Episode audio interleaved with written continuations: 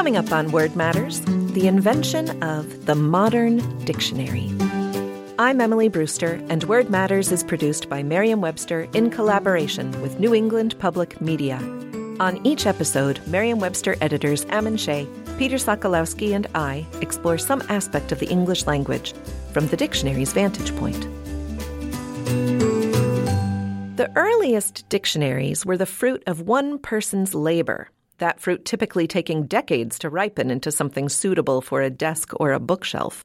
But in 1864, a dictionary of another kind was born, and it forever changed the way lexicography was done. Peter sets the stage. We often do think of the dictionary as kind of an eternal document, like it was always already there. And we have learned by encounters with the public or even emails or letters that some people really do think that. They're upset when the dictionary changes at all. I liked the dictionary I used when I was in school or when I was young. People do resist language change when it's represented in the dictionary sometimes. But there is a sense of the dictionary being kind of like the Bible or like the Constitution, something that really is fixed, is not something that changes. But here's the big surprise, which is that without revision, dictionaries die. And in 2022, when we're talking about this, we can only think of a handful of dictionaries that come up in conversation often, which are the recent ones. We tend to think of like Oxford dictionaries and certainly the Webster tradition. And we forget that there's 400 years of English monolingual lexicography, and a lot of those are dictionaries that have died with their makers. And that includes the so called first dictionary by someone called Cawdrey. And then there's Cockeram and Phillips and Blount and Bailey, all these lexicographers who contributed their own piece to this lineage, but we don't know their names anymore. Maybe the most famous of these is Samuel Johnson. When his dictionary came out, 1755, in London, it was without question the big success and the great state of the art of lexicography in the age of enlightenment. And it represented a kind of literary and scientific achievement for sure, and a cultural milestone. Yes, Samuel Johnson and Noah Webster are really the two old school lexicographers that people in the general public have possibly heard of. Yeah, what they have in common, among other things, is that they worked essentially alone. There was certainly a little research help here and there, but for the most part, they were kind of a one person show. And so there was this idea that the researcher, the scholar, was the author and the spirit behind this dictionary, and that the personality of that author also was reflected in the dictionary. And that really was the state of affairs in English language dictionaries well into the middle of the 1800s. That's fairly recent history. One thing I do want to point out in defense of the forgotten lexicographer is that Johnson did work largely alone and as did all these other lexicographers, but they were still building on the work of their predecessors. Right. And so, for instance, Johnson was using an interleaved folio copy of Nathan Bailey's dictionary from some years before for his basic word list. He wasn't just pulling the stuff entirely from his mind. He was standing on the shoulders of those who had come right. from form, as well as the works of portion of Webster is based on Richardson's dictionary of 1834, which is copious use of citations and informed a lot of the Oxford English dictionaries practices and stuff. So every dictionary is in meaningful ways the result of those that came before whether we recognize their names or not. Even the very earliest monolingual dictionaries were building off multilingual dictionaries. It's Florio's Italian and English dictionary is giving rise to Cawdrey's monolingual English mm-hmm. dictionary, etc. I find that comforting in part because when I imagine the job of Johnson or Webster and I think about actually having to do what they did, I'm instantly just completely mentally exhausted at the mere prospect. By the time you get to C, you just want to retire. It's overwhelming to think of. Completely. So Webster was born in 1758, just a couple of years after Johnson's dictionary was published. Johnson's dictionary was successful for generations. So Webster also was aware of Johnson and clearly wanted to be essentially the American Johnson. In fact, Johnson's dictionary was the first volume that had as its title A Dictionary of the English Language. That was the official title of Johnson's dictionary. And Webster's 1828 dictionary was called An American Dictionary of the English Language. So it was kind of a very deliberate echo of Johnson's title. He was going to be the American Johnson. And in some sense, that was political, that we are a new country. We have a new kind of idea of citizenship and participation and also language. And so, of course, there are things that we've talked about. Webster introduced and enforced a number of spelling changes in that work. But here's what happened. After Webster died, and we know that the printers, the Merriam brothers, took over the publication and the sale of the dictionary. The sale of the dictionary went pretty well and it was a good piece of business. But what happened is the next stage, which is a tale of two dictionaries, one of which we all have heard of, Webster's Dictionary, which became the Merriam Webster tradition. The other one, which most people haven't heard of, which is Worcester's Dictionary. There were other dictionaries made in America in the 19th century, and Joseph Worcester was a scholar from Boston, and he was a lexicographer who made a kind of abridgment, a shortened version of Johnson's dictionary, because, first of all, a smaller book would sell better because it cost less and the copyright wasn't enforced or there wasn't really trademark or copyright protection at this time. So in 1827, this man, Joseph Worcester, put out an abridgment of Johnson's dictionary. So he was now, in a way, a trained lexicographer. He had done it himself and published this work.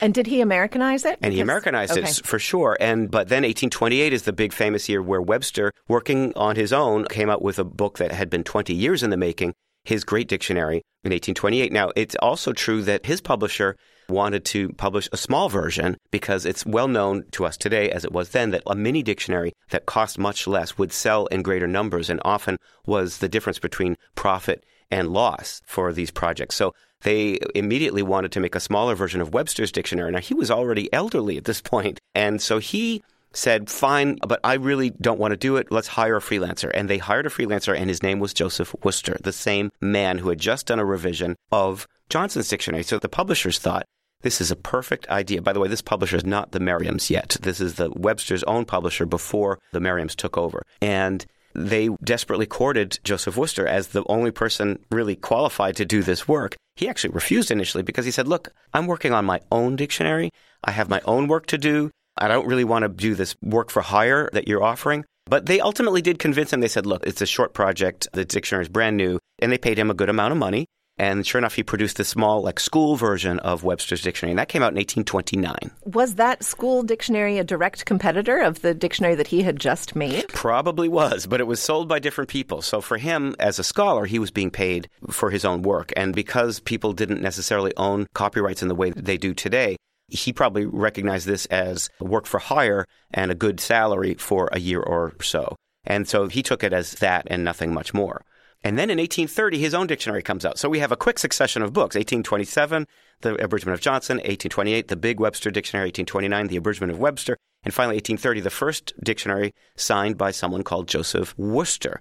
But the problem is, Webster knew, just like we know, how long it takes to write a dictionary. It's a very long and arduous process. So Webster immediately cried foul. He said, This guy probably just copied my stuff that we paid him to work on and then put out his own dictionary. It turns out, of course, Worcester had actually honestly been working on his own for years before these projects, and then the accumulation of these dictionaries right in a cluster of years is more a coincidence than anything else. It's just the way that they were released. However, it did bring up a lot of bad blood and competition between Webster and Worcester, and this is the first time that they encountered this kind of competition. Then what happened basically, we're making a long story very short. Webster dies, the publication's taken over by the Merriams, they reprint the dictionary in 1847. But in 1846, again, very close in proximity, Worcester puts out his next edition, which is a bigger version of his own dictionary. So again, this competition is renewed. And now we have this fresh dictionary from Worcester and this fresh edition, this fresh printing of what is now already kind of a 20 year old book from the Webster edition printed by the Merriams. The 1847 Merriam Webster dictionary yeah. was really just a slight reworking of Noah Webster's 1841.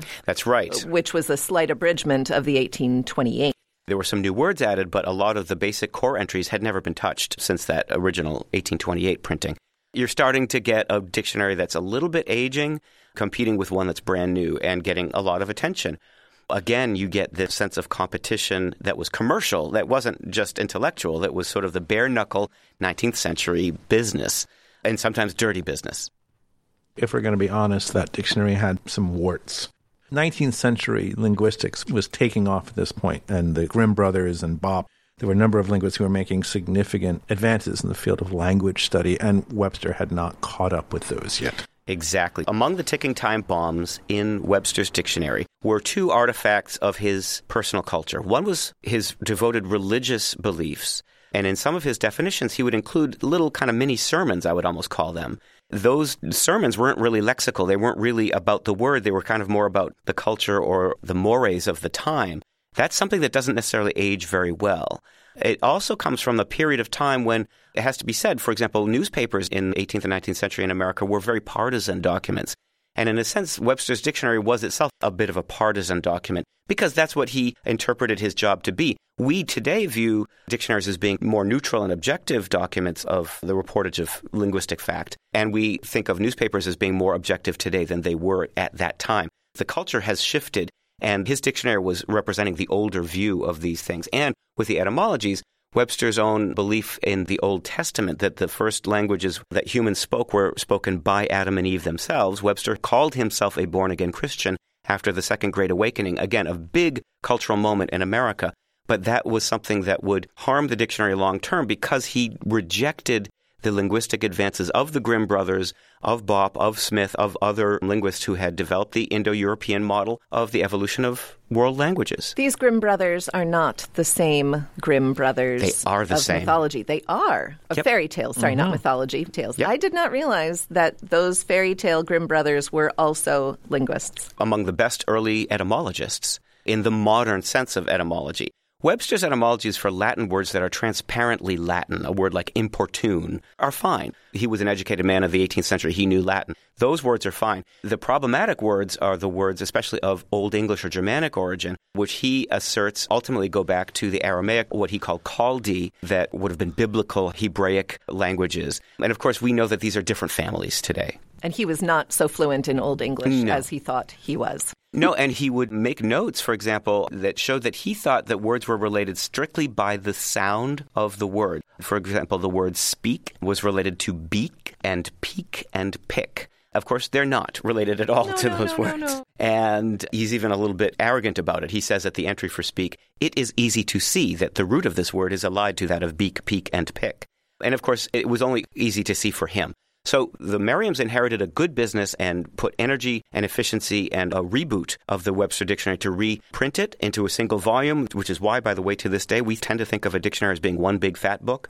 Whereas before that time, if you were an educated person in the mid 19th century, you would have thought of an English dictionary as being two big fat books because that was the way that Johnson's dictionary and Webster's dictionary during his lifetime were presented. So the Merriams, as a matter of business, said it's a lot easier to ship a single volume than to ship two. And so they, with their edition in 1847, recast typeset into smaller type and they put it all into one binding. And then they added something that no one had ever added, to my knowledge, to an English language dictionary before, which was a stamp on the spine of the book to allow the consumer to know that they were getting the whole dictionary and that word was unabridged. And that was not the official title. It was not on the title page. It was not on the copyright of the book. It was simply the informal word on the spine that told the consumer that this was A to Z, the whole dictionary. I think I may have to disagree with you on one point here, which is that I still think that the overwhelming majority of the volumes totally published of dictionaries in the 18th century were single volume because um, Bailey was astonishingly popular throughout the entirety of the 18th century, as were Dyche and Pardon, Ash, and a number of other people. Almost all of whom published their dictionaries in single volumes. Johnson was really one of the exceptions, and then leading into the 19th century, same thing with Richardson. Most dictionaries, I think, at that point were still single volumes because they weren't that big yet. Well, My point is, is exactly that. It was size, wasn't it? It's a big thing for wealthy customers to put in their libraries. Johnson had this model of two big books, and Webster followed it. Then Oxford just ran with it. and that. they ran away with it.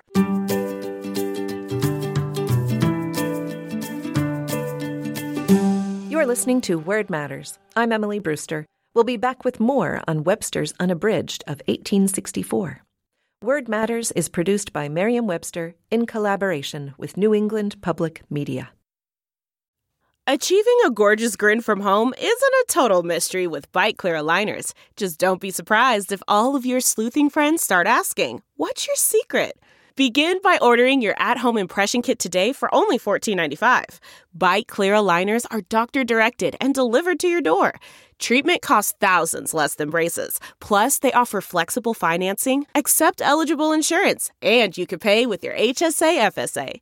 Get 80% off your impression kit when you use code WONDERY at Byte.com. That's B-Y-T-E dot com. Start your confidence journey today with Byte.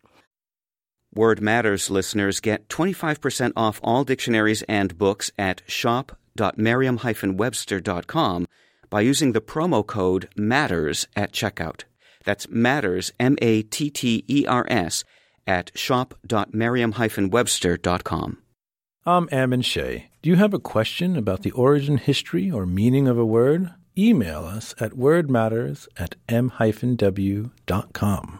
I'm Peter Sokolowski. Join me every day for the Word of the Day, a brief look at the history and definition of one word, available at merriam-webster.com or wherever you get your podcasts. And for more podcasts from New England Public Media, visit the NEPM Podcast Hub at nepm.org.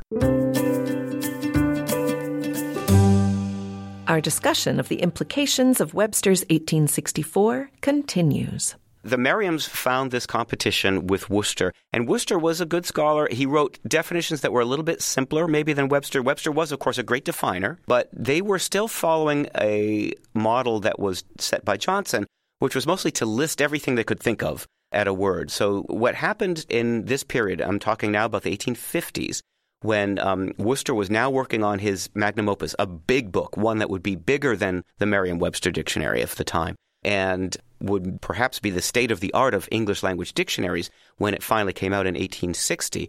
The Merriam started thinking, what if we started taking our dictionary apart and putting it back together? In other words, revising the work of the now dead Noah Webster and making it new. This was the part that was new and original because no one had really done that in a systematic way to the work of Cockeram or Bailey. There were some additions made to Johnson's dictionary. There was a small attempt to keep Johnson's dictionary up to date. It was semi successful, but the Merriams had something on an entirely different scale. They wanted to industrialize dictionary production and they wanted to do it quickly, which meant that it had to be done by a staff, a team of people, not just an individual smart guy, as had been the model up to that point. So they went to Webster's son in law, Chauncey Goodrich, who was a professor at Yale, and they asked him to oversee this project. And essentially, he used the Yale faculty as his staff, the different professors who all had different expertise to contribute uh, revisions and to redo the dictionary. And this resulted in some new policies, one of which was a new invention, which was the subsense. So that if you were to look in Webster's dictionary at a word like drum or a word like dry, you would see one, two, three, four, you know, listed entries. But in the case of Webster's original dictionary, if you looked up drum, for example, you would see in machinery a short cylinder revolving on an axis and sheet iron in the shape of a drum, or in architecture, the upright part of a cupola or the drum of the ear. In other words, things shaped like a drum the Merriams and Goodrich decided to do was to gather those together in subsenses in a single sense and list them as ABC.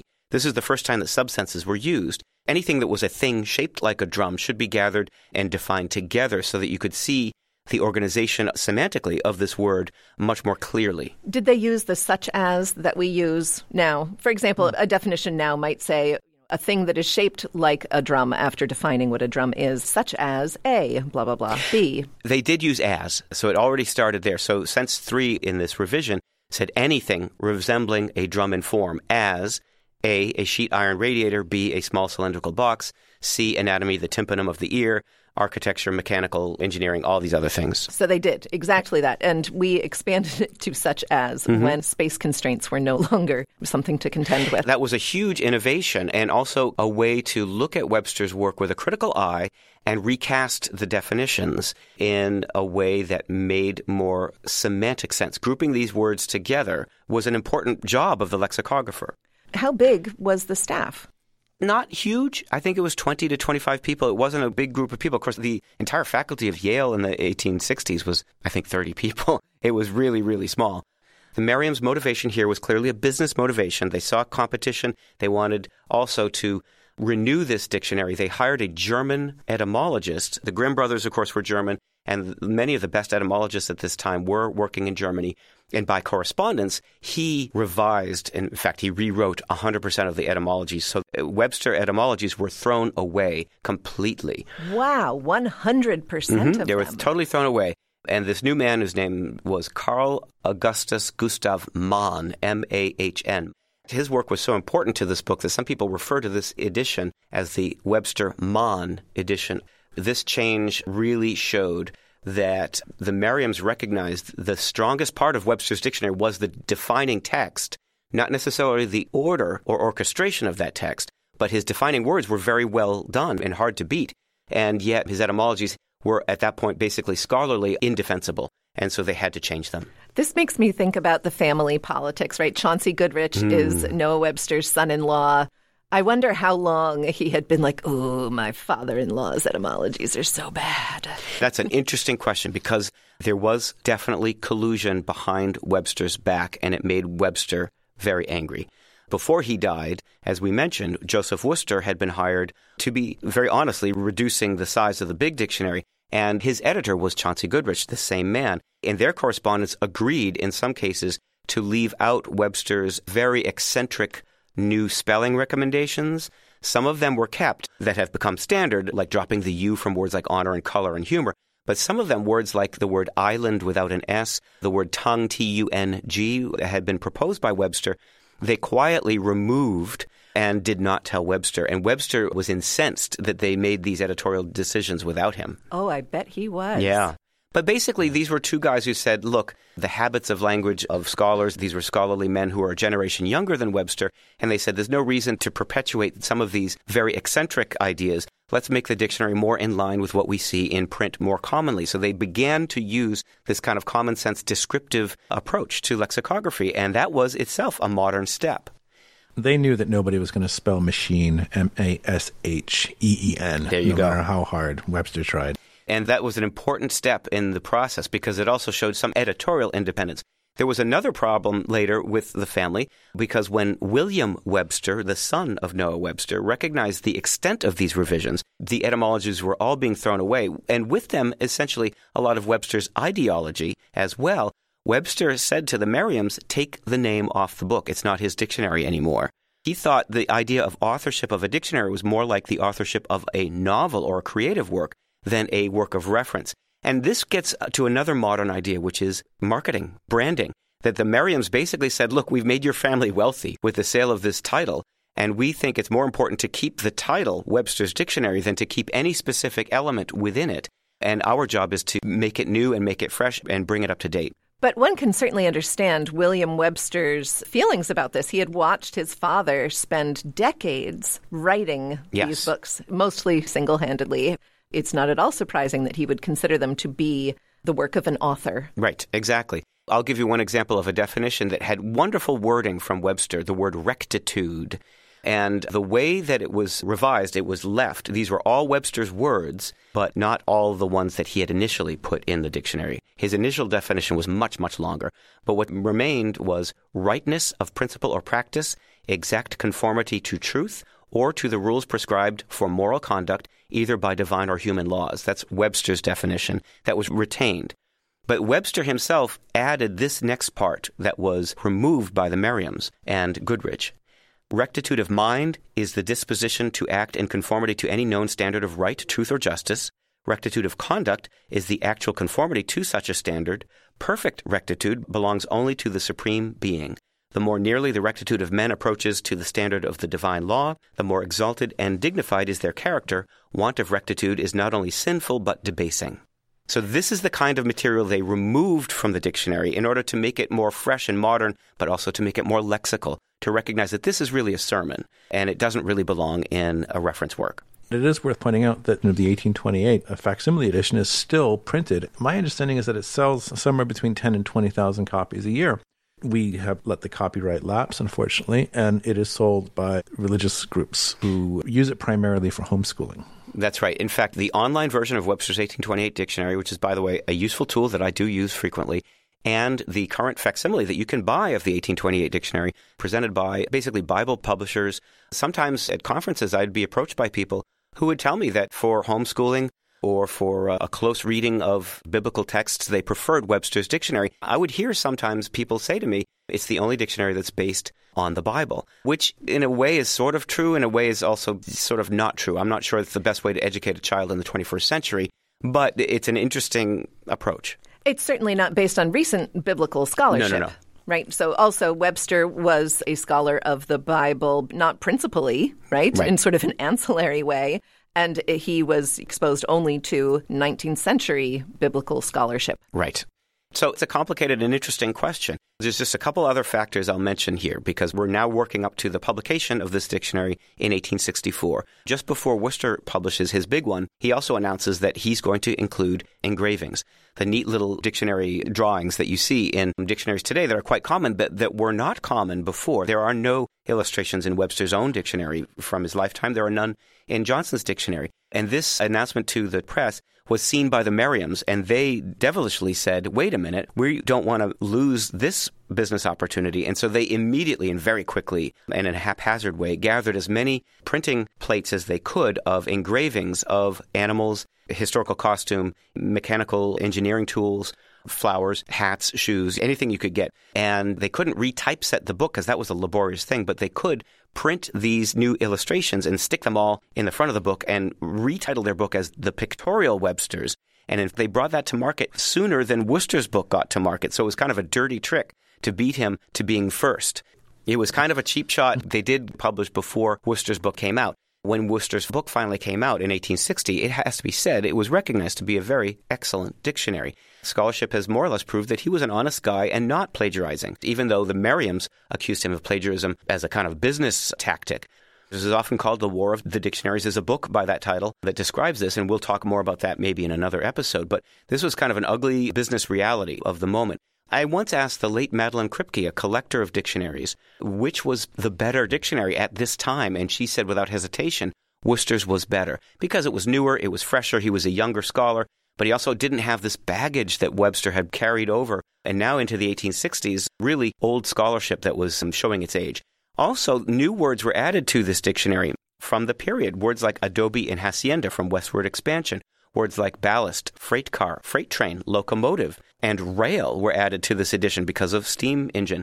Words from the Civil War like revolver, breech loader, and the word ambulance were added. And so we see a lot of important new vocabulary being added to this dictionary.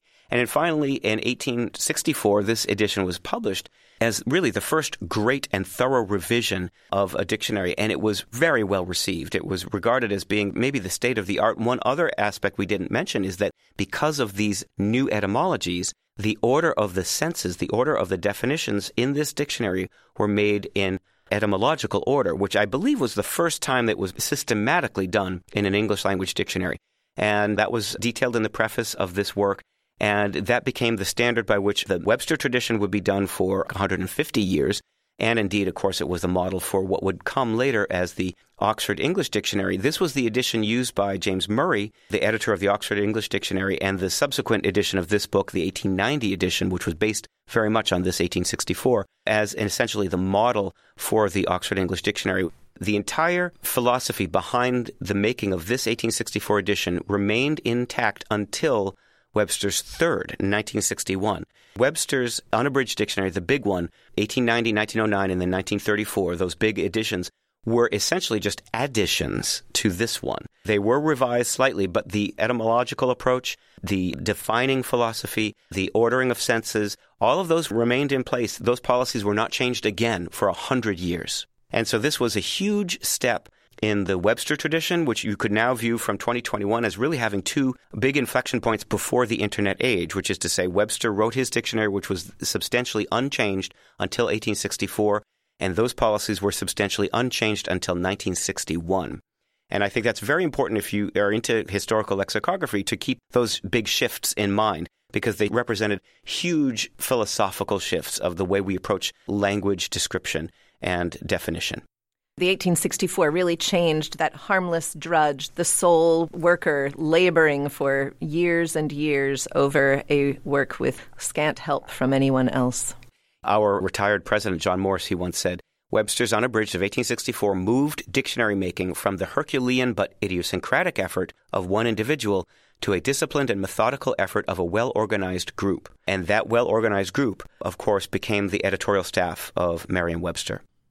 Speaking of idiosyncratic, and I'm using that in a very extended sense of the term, the 1864 edition did include William Minor, who was made exceedingly famous in large part by Simon Winchester's book, Professor and the Madman, in mm-hmm. which he is the titular madman.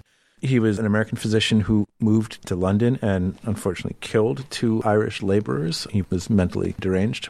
He was imprisoned in the Broadmoor Insane Asylum for the Criminally Ill for a number of decades and became one of the major contributors to the Oxford English Dictionary because he was apparently exceedingly good at finding citations for words which had none. And he had a long and glorious correspondence with James Murray, the editor in chief of the Oxford English Dictionary. And Murray would write to him and say, I have no citations for duck in this sense. And William Minor would provide a large number of them because apparently he was also still a man of means. He had a suite of rooms at Broadmoor. He had like a two room suite where he lived, and he outfitted it with extensive personal library and spent much of his time just reading books and keeping copious notes of citations that he thought would be useful. This is hugely important to a dictionary that's collecting citations because one of the things is, is that everybody wants to read Shakespeare. And so you say, okay, we need citations of use, and you get 5,000 Shakespeare quotations mm-hmm. and then like three from the Dayton Daily Register or something. There's just no balance there, or certain words are missing out because they're very hard to find citations for. But Minor was very, very good at this. He kept these great little notebooks, which I've seen. His handwriting is, is incredibly tiny. He writes in like seven point wow. type, tiny, tiny little letters, but very, very clear. And he was an enormous asset to the Oxford English Dictionary. Do you think that Minor told Murray that he had cut his lexicographical teeth on the Webster dictionary? I assume it would have come up at some point, though. What was interesting is that Minor was interested in the role of the science editor. At one point, I went to some of our archives that are held at the Beinecke Library at Yale and found some of the correspondence that the main editors of the 1864 had about Minor. They all kind of said, yeah, you know, he's all right, but he's not really that good he has trouble with defining things, I think is what the kind of issue with him was. So he had definite lexicographic strengths, and citation gathering was, was chief among them, perhaps, but he wasn't really that great. This story, of course, became a massive bestseller and even a, a, feature film in which Mel Gibson plays Murray and Sean Penn plays William Minor. We've already said that James Murray, the editor of the Oxford English Dictionary, used this edition, this 1864 edition, as one of the sources for the Oxford English Dictionary project. And yet, this man who was a, a medical student at Yale and among the staff of the Merriam revisers of this dictionary then moved to London and became a contributor to the Oxford English Dictionary. What's interesting to me is that it shows that these two traditions, the Webster tradition and the Oxford English Dictionary, were kind of connected at their very origins. The Webster 1864 edition sold really well. Joseph Worcester died in 1865, and his publisher did not do what the Merriams did. He did not keep that book alive with revisions, and it simply faded away. And by 1900, it was still sort of on remainder stacks in bookstores. And his name is almost completely forgotten today because he didn't have the advocacy of a group like the Merriams, who basically said this is important enough to keep alive and important enough to basically rebuild from scratch. It turns out that the work of revision is the most important thing that keeps dictionaries current. What they later learned was keeping dictionaries current was a big help in making them sell very well. And so this has a commercial side to it for sure as a motivation. To me, that's what's interesting about this story is that the intersection of an American business story, one of the oldest businesses still doing essentially what it was created to do, and the scholarship that goes behind the research into language that we still do today. It's a deep story that really rewards revisiting. And so we'll get back to the definitions and the etymologies and the usage notes in the 1864 edition in a future episode.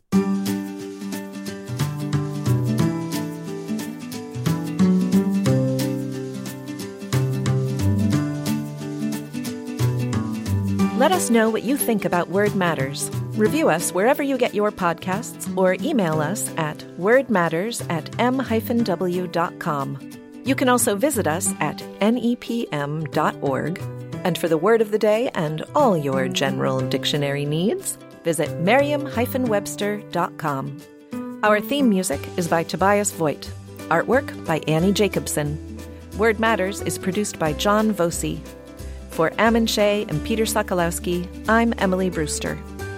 Word Matters is produced by Merriam Webster in collaboration with New England Public Media.